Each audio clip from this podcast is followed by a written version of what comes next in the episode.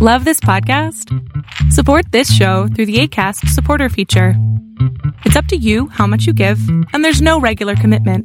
Just click the link in the show description to support now.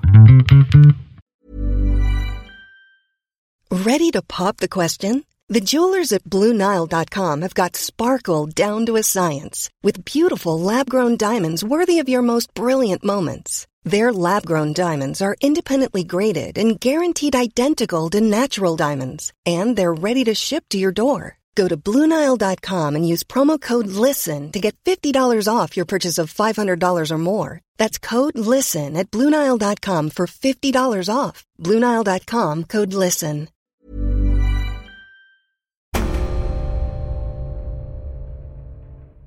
The men on the ground believe that what they're doing is they're creating an army so the United States military, the regular military, the tanks, helicopters, guns, and, and parachutes types of guys don't have to put boots on the ground in Africa.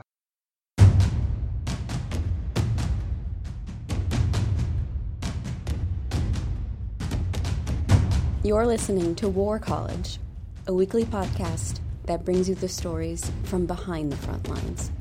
Here are your hosts, Matthew Gault and Jason Fields.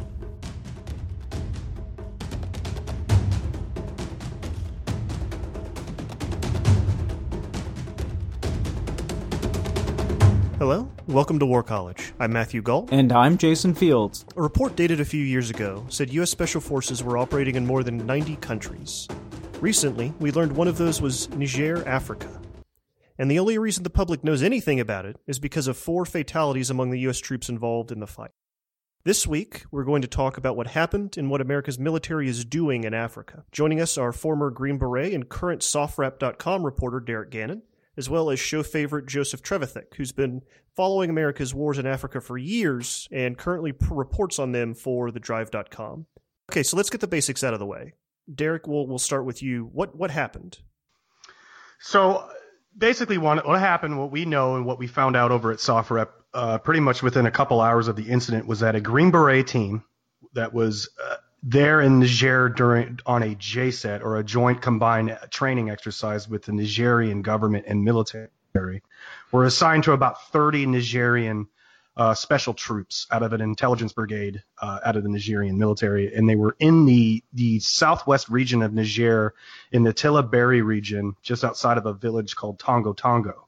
Now, their mission initially was to basically find ground intelligence. I'm going to use that word very specifically on a individual with known Al Qaeda in the Maghreb and Islamic State in the Greater Sahara ties that was operating in this in the southwestern region of Niger doing some cross-border operations. Now, what they did was they went to that village under uh, local intelligence to to try to what's kind of coming out is not maybe even capture him, but more than likely collect intelligence on his operations and then if they could capture what we believe is uh, the Islamic State in the Greater Sahara's leader, his name's Abu Walid Sahrawi.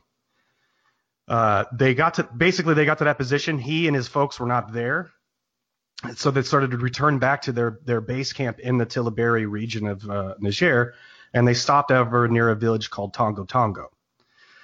And so basically, they stopped in the village of Tongo Tongo to for have the Nigerian military use it as an outpost, and they were resupplying there. Uh, the Green Beret team that was there was a force of 12, uh, with as, as of yet unknown number of special forces support soldiers, namely the the two that were that were killed, uh, Jeremiah Johnson and and LaDavid uh, Johnson were support soldiers, and they were mainly using those folks as uh, drivers of the the uh, lightly armored uh, technical vehicles mm-hmm. or four wheel drive vehicles that they were using in the region. So what the the Green Beret team and the Green Beret Command did was they split the team up uh, half and half, like we usually do. Half of them stayed with the convoy, the other half uh, decided to have a meeting uh, with the local leaders. So what we used to call a key key leadership engagement or meeting what is known now as elements of the Islamic State in the Greater Sahara that's being led by this Zarhawi fella knew of their whereabouts. The region of southwest region of Niger is a very uh, Fulani nomadic tribe heavy, uh, which do, which uh, the ISIS in the Greater Sahara, AQIM, and Boko Haram uh, recruit from heavily. Uh, and it is believed that neighborhood that they were in or village they were in were sympathetic to the Islamic State uh, ideals, so to speak, and were basically delaying the special forces team from leaving the actual village itself so they could uh, allow these terrorist forces to set up an ambush which they uh, did in the uh, it was about a 50 plus size force split them in half and the team was pretty much left on the ground without air support and, and fought these folks for about an hour until the, the uh, french mirages flew overhead and the french special forces with their pumas showed up. Can we talk for a minute about what this mission was really all about. I have a question that for me spans across the whole plan in Africa. Now, I can make it a little more specific than that. but who is Sahrawi? And we think he's a high value target. What does that even mean in a case like that? Do we think this guy is coming here to the United States? Is he really going to come to my house and blow it up? I mean, try to if you can explain like who these guys are and why we're there. That'd be great. Well, I'll answer your last question first. Absolutely no. Zarqawi or the Islamic State cannot nor will come to the United States. That's their dream. They don't do not possess the manpower to travel to the United States. So who is Zarqawi? Well, that kind of delves down into the history of the West African sub-Sahara region of homegrown terrorism. Zarqawi came from a group known as the Al Qaeda in the Maghreb. Now, that's an amalgamation of, of a couple West African uh, Salafist leaning uh, terrorist organizations that have been operating in the Western, the Western African uh, Sahel region that the French have been dealing with for years. And uh, one of the main main forces of the Al Qaeda in the Maghreb is, is, a, is a group known as the Al Maraboutain and I, I'm I, I can't do a lot of good French accents, so imply the French with that name because it's it, it is Algerian French. This group was is led or was led or is led because I'll get to that point in, in a second by a man named Mokhtar Belmokhtar, otherwise known as Lahore, or the One Eye, or the Marlboro Man. Now this guy, this guy's an interesting guy. He's been around he's been around the jihad since the since the late 70s, early 80s uh, when he was uh, he traveled from West Africa, his areas in Algeria, where he's from, to Afghanistan in the early 80s and got trained in the Bin Laden camps. Uh, when you know, unfortunately, we were supporting the Mujahideen against the Soviets. Learned all of that information and all that fun stuff in the camps, the Bin Laden camps in, in uh, Afghanistan, and that's where he lost his eye. Actually, uh, he was juggling a Soviet grenade as a joke during a training exercise, and you know, I think he, he dropped it and lost his eye. He came back to Africa after that and, and uh, brought his Al Qaeda ideals with him and started up small groups of Masked Brigade, uh, ones who bathed in blood, the Al Maraboutain, and then it just became he pledged fealty to the uh, the uh, Al Qaeda Central, as we call it, and reflagged under the Al Qaeda in the Maghreb, uh, known as Al Maraboutain. Now Zarqawi was an up and coming. He's a young guy. He's an up and coming commander who was who was. It's been rumored that Mokhtar himself groomed this this young man into being a Salafist leader. Mokhtar Belmokhtar, we like to call him the Teflon jihadi because nobody really knows if he's dead or not because he's the United States has said they drone struck him four or five times. Uh, so Zarqawi became kind of disillusioned with the Arab strong ideals of Al Qaeda in the Maghreb and was really, really, really enamored by uh, uh al Baghdadi's uh, de- declaration of the caliphate and the way the Islamic State is kind of a younger, more more social media hip, you know, apocalyptic terror group. Uh, he decided to take his uh, brigade of his loyalists with him, uh, sliced off from the Al Qaeda in the Maghreb, pledged his fealty to uh, al-Baghdadi and started raising a black banner of the Islamic State and named it the Islamic State in the Greater Sahara. And this was in late 2016. Since then, a lot of these West African regions around there has a lot of nomadic tribes, and then there's a bigger one, the biggest one called the Fulani tribe. Uh, he began to recruit heavily from the Fulani, as well as another group that does that as well is, is Abu Bakr Shekau's uh, Boko Haram, which is uh, situated in the Chad Lake Chad Basin, which has been operating with impunity in in southwest uh, Niger. Uh, he has, you know, caviar dreams of becoming the man who uh, reunites the the Maghreb, if you will, with the the caliphate, and uh, you know that and that's where we're at right now. He's been in a heavy, heavy recruiting uh, binge in along the tri-border area, the Burkina Faso, Mali, and Niger. Joe, you've been covering the American military in Africa for years. What's how does all of this fit in with the big picture there? This has been going on for some time, and recently at a at a unprecedented press conference, really, uh, the chairman of the Joint Chiefs of Staff, General Joseph Dunford, pointed out that the mission in uh, Niger has been going on for at least two decades, and it, it predates the 9/11 terrorist attacks, and uh, it's become uh, significantly more important since the collapse of Muammar Gaddafi's regime and his subsequent execution in Libya following a uh, Western backed intervention there in 2011. And he had been more or less uh, holding back a number of uh, the nomadic and other sort of terrorist groups that we've just heard about in, in great detail. Uh, and a significant number of those uh, long, long time, not just jihadis, but you know, they're they're Tuaregs and they're Fulani, and there were other people who had a, a variety of disparate grievances um, against a number of different regimes. Uh, you know, Muammar Gaddafi had been very uh, impressed by their reluctance in many cases to acquiesce to the government of Chad, who he had waged a war against. And so, you know, these these people had been in the region for some time, and after Muammar Gaddafi's regime collapses, they they get together their guns and they raid a few uh, state arms dumps and they drive straight across the desert into northern Mali and precipitate a crisis there that ultimately leads to a coup uh, that overthrows the government in that country. And then the situation completely goes off the rails prompting a US backed French intervention. And that's in January 2013 and that brings sort of to the fore the latest incarnation of this really long-standing mission that is now uh, very much concerned with providing support to this ongoing uh, counterterrorism peacekeeping effort that is both African and French predominantly in Mali um, there is an ongoing crisis in Libya that, that has taken on a, a, number of new dimensions in the past couple of years. There is, you know, what we've already heard about these uh, crises um, in the tri-border region on the other end of Niger uh, due to Boko Haram. Um, and so Niger has uh, you know, fortunately or unfortunately, depending on how you look at it, uh, become an exceptionally strategic country located right in the middle of this very bad neighborhood.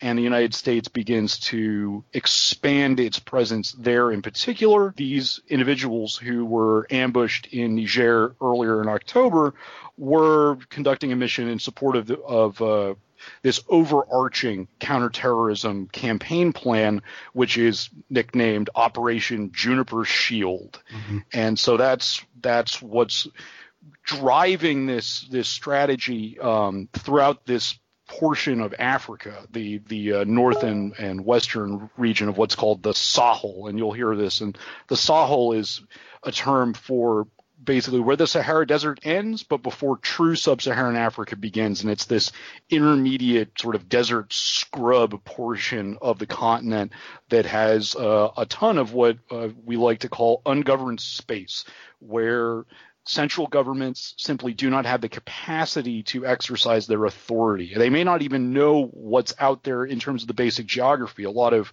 what the United States has been doing over the last decade has been just helping countries like Niger map out their own country because there's not a lot of population centers. And that's exactly why these terrorist groups can can drive about in their technicals and flourish with significant impunity is, is just because it's it's exceptionally difficult to maintain control over vast areas that are virtually inhospitable so, I mean, that's that sort of gives you a broad picture of what you're talking about here and why it's so so fluid and why it can be so difficult to to get a grasp on it for for people who haven't been following it for so long.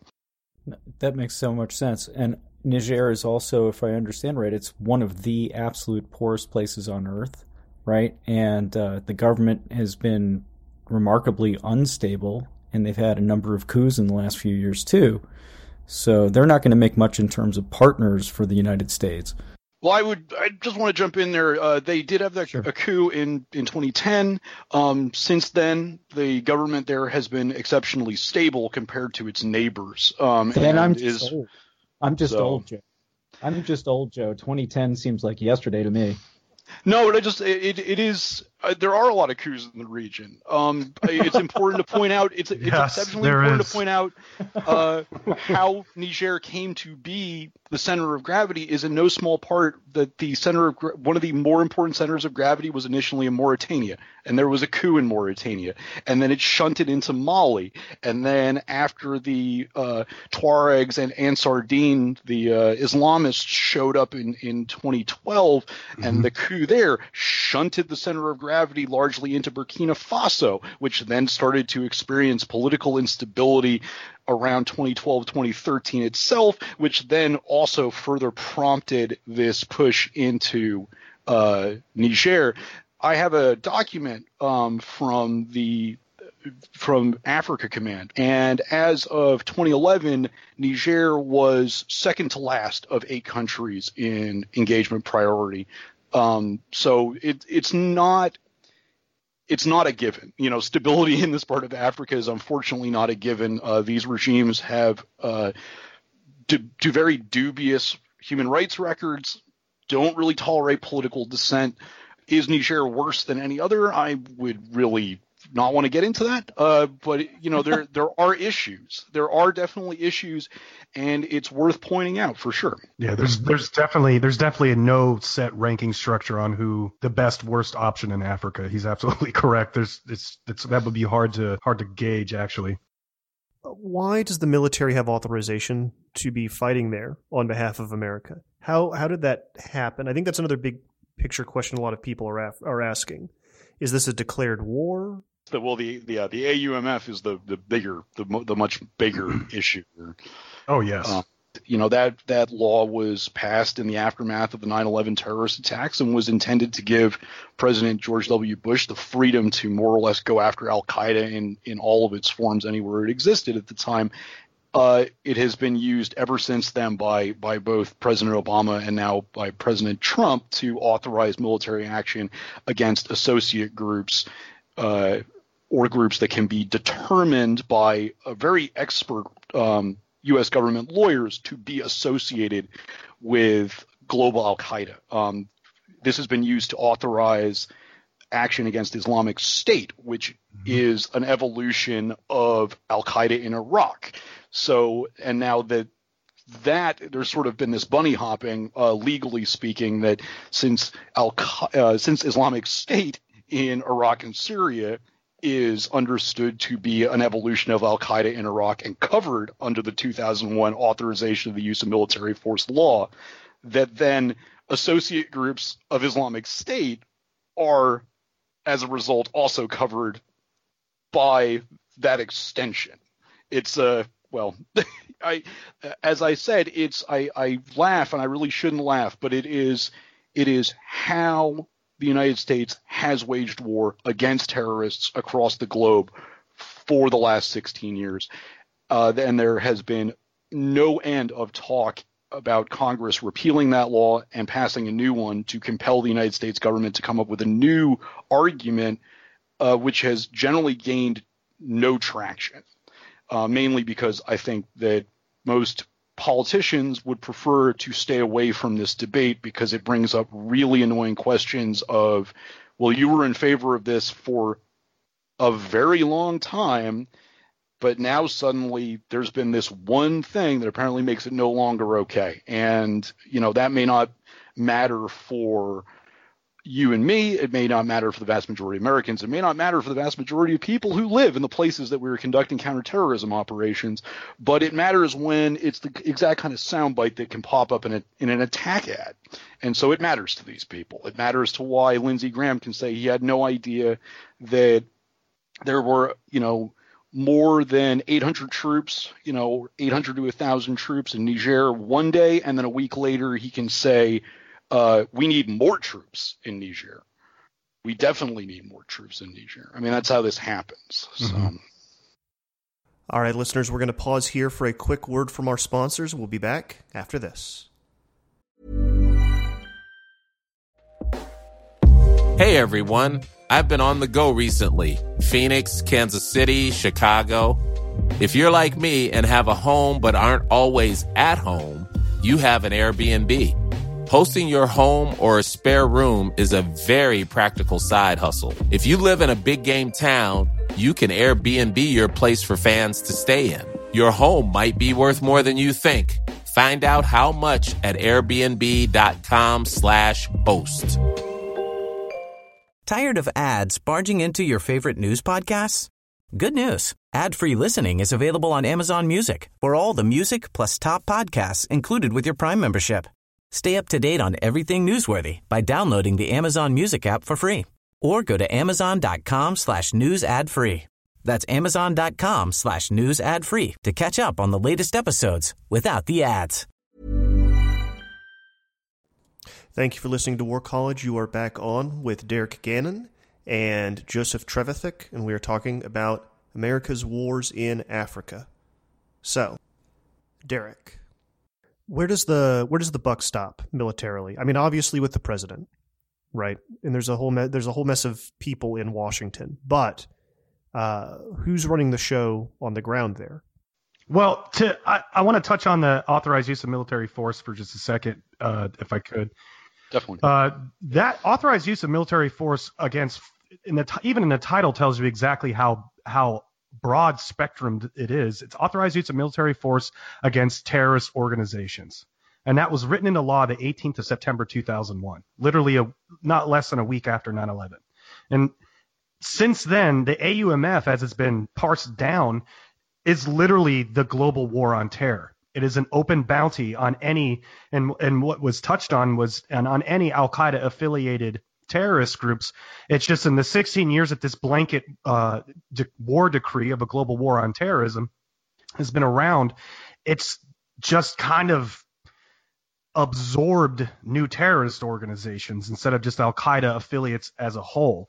Uh, for for instance, in 2008, Al Shabaab, uh, Harakat Al Shabaab in Somalia had yet to p- pledge their loyalty to Al Qaeda Central, and they're more of a of a uh, uh, Eastern regional terrorist organization trying to create an African caliphate. And in the early 2000, you know, the early 2009s, I believe the then leader of the Al Qaeda, or excuse me, of uh, Al Shabaab, uh, pledges loyalty to Al Qaeda, which split that terrorist organization in two because half wanted to stay national for an African caliphate.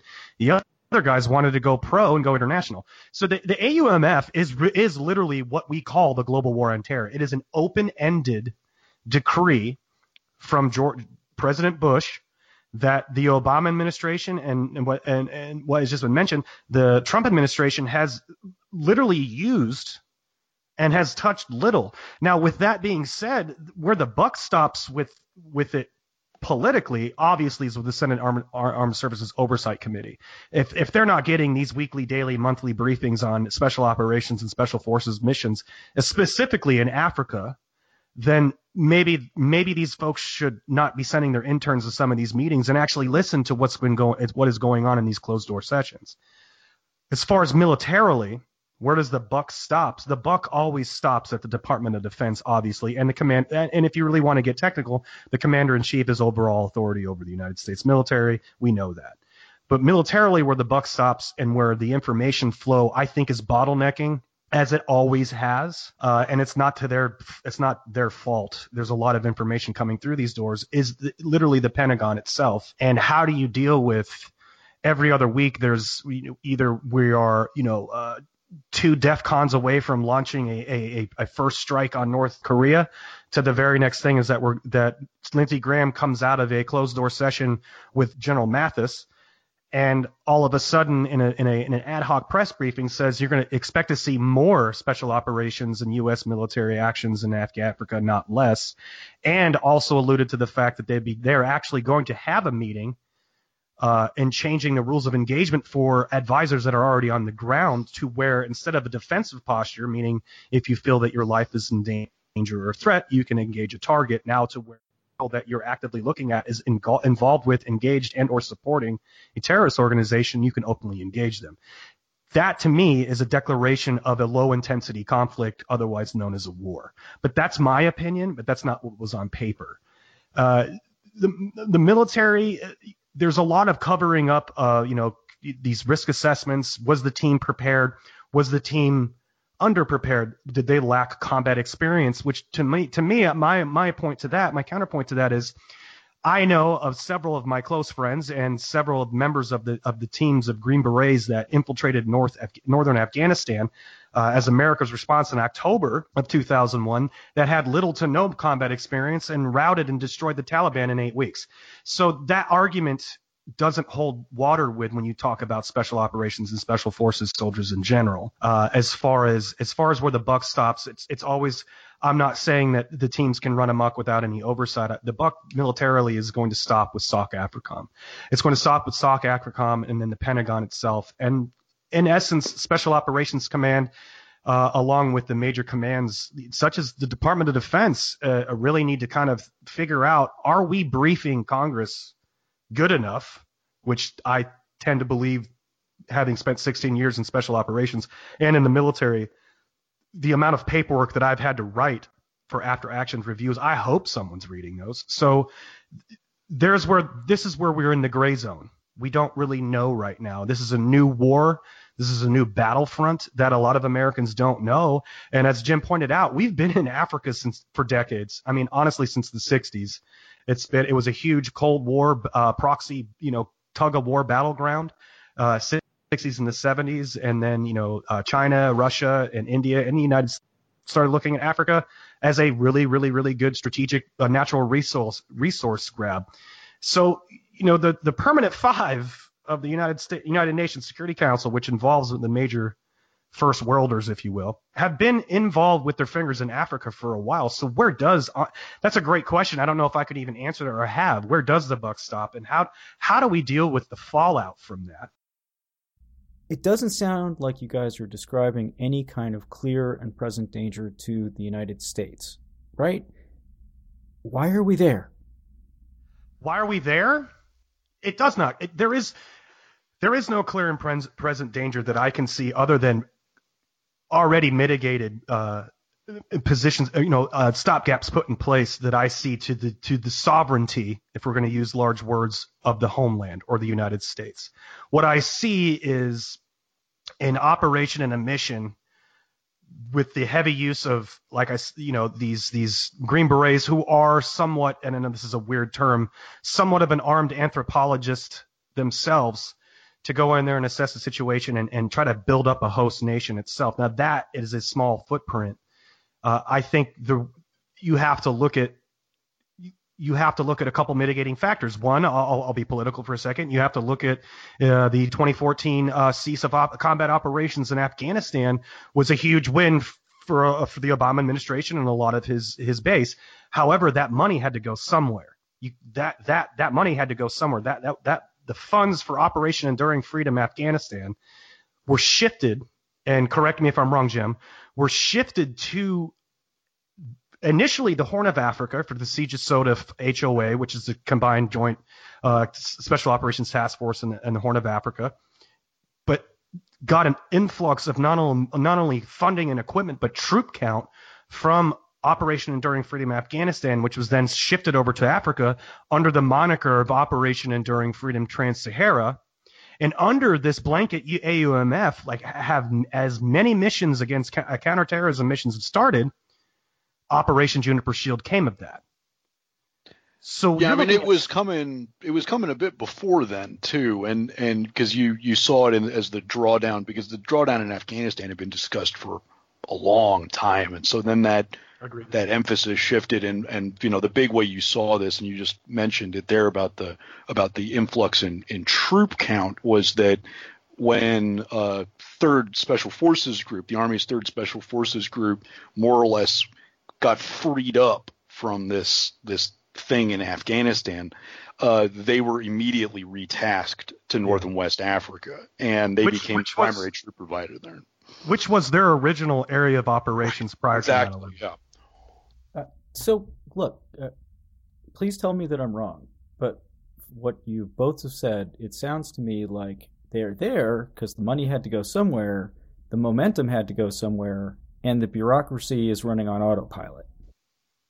I would say Uh, that, that a lot of that's a lot of that is correct in a way, In but a it's way. also but it's also long been the position of the United States, and this is this is a Cold War mentality. It's long been the position of the United States that stable regions are in U.S. interests. And uh, if you want to pick unstable regions, I mean, you could do you could do a lot worse than than picking North and West Africa. And I think rightly some time ago it was became at least in sort of dark corners of the Pentagon and of the State Department that that Africa was going to become this sort of perpetual nightmare and if if there's something that's running on autopilot it's the idea that we need to help in Africa there's also a really nasty post-colonial legacy in Africa which which uh, impacts just how much uh, Westerners especially can do uh, visibly and uh, beyond needing to do something, it's still been this this operational backwater, and it's it's long been that way. When when U.S. Africa Command was created uh, at the tail end of the Bush administration, when the when the idea for a dedicated command for Africa was was formalized, um, which came into being fully in 2008. Um, it was billed as as something that was going to be totally different from all of the other regional military commands that we have and there was going to be this heavy integration with both the State Department and with the US Agency for International Development and this was exceptionally important because people sort of were of the view that the security component was important but it was still relatively minor compared to the fact that significant parts of, of Africa just did not have clean drinking water, and significant parts of Africa simply did not have access to basic medical support. And that if you were going to talk about uh, drivers for sec- for security problems, people without clean drinking water and people without access to basic government services who have you know only experienced weak institutions, well, those people are are the bread and butter of militant groups, and not even just terrorist groups. I mean, mil- just militant groups up, down, and sideways on the spectrum. I mean, if you want to recruit people, people who are not starving because starving people can't fight, but on the verge of starving and who are tired of seeing uh, leadership figures driving around in their Mercedes, well, there is a ton of those people in Africa because that's sort of the way it is at the moment. And th- I think somebody said, we really need to do something about that. And then somebody said, yes, we are now going to do something about that. And now that's been what's sort of running on autopilot is this mm-hmm. is that you know and you hear it at every single one of these official briefings and they and people say what are we doing in africa they ask this you ask the question you've asked what are we doing in africa and they give the stock answer in this bureaucratic speak you know we are building partner capacity we are supporting you know the development of democratic institutions we are doing all these things and you know never really getting down into the nitty gritty of how and what are your metrics. And right now, the most the most common metric, and this is something I've heard especially from the development community, friends of mine who who worked in Africa, uh, they say the metric is money spent. It's always money spent. And that's an exceptionally common metric in international development. Um, it's you know it's not an uncommon metric in military operations. Uh, money spent money spent. Um, and the easiest way to do that, of course, is to uh, plus up on overhead. And so you hear guys talk about USAID projects, and they're 70% overhead. Um, so you build a well, but you're also staying in a village, private security, and most of it actually goes into keeping your guys pretty comfortable in Africa rather than building the actual well. And so, you know, this is where the disconnect occurs in the overarching strategy, such as it is, and how it gets implemented on the ground. And I think we're starting to see a certain amount of that just in the way that the the Pentagon the Pentagon really wants the public to understand what we're doing in Africa. They of course they do. I, you know, I, I hate people saying it's like, you know, they're obfuscating and it's like, you know, there's a conspiracy or something. It's like, no, they really desperately want you to understand what the US military is doing in Africa and why you should care about stability in North and West Africa because they do care. they just can't explain it either. And that's a problem. That's an that's an exceptionally significant problem. If they can't explain what everybody seems to as a rule understand to be an important goal, well then how do you think that translates into how the operation is being fulfilled? That's true. I think, I, honestly, I think the Pentagon really, I agree with you. I think the Pentagon wants desperately for us to understand them, and they feel that they're speaking English, but the Pentagon and, and, and regular Americans speak two different languages, and neither one of them can understand it or learn it because it changes almost quarterly. They really do want us to understand, but what I can tell you is from a Green Beret perspective on the ground, these these guys believe that their operations are, are integral to regional stability. That's why they think they're there. Building the wells uh, in the, the 18 deltas, the special forces medics, uh, literally building and creating field hospitals and training up uh, specialized medics to, so then they, those medics that they train can train other medics, uh, establishing medical care, uh, s- supplies, buildings, also training them to, take, to defend and attack and become a, a, a force, not unlike what we created in Chad, to protect themselves. Because Joe was correct. The United States really likes regions that are stable. Well, how do you destabilize a region that has, has been so far unstable for the last 20 years? You send in special forces, you send in these Green Berets to empower the local host nation by through training of what they understand through guerrilla and irregular warfare tactics and then they implement that into their own countries. And it, it, the men on the ground believe that what they're doing is they're creating an army. So the United States military, the regular military, the tanks, helicopters, guns, and and parachutes types of guys, don't have to put boots on the ground in Africa. All right, thank you guys so much, Derek Gannon, Joseph Trevithick. Thank you guys for coming on War College.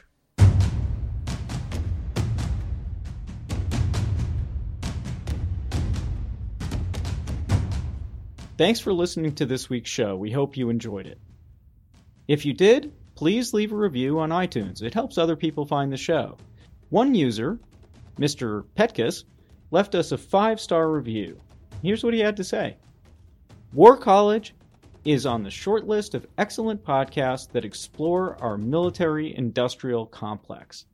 Well, we'll be trying to do more of that next week. My name is Jason Fields, and my partner on the show is Matthew Gault. We split up the producing duties ever since Bethel Habte left us for greener pastures. You can reach us. We are at facebook.com slash war college podcast. We're also on Twitter, which is at war underscore college.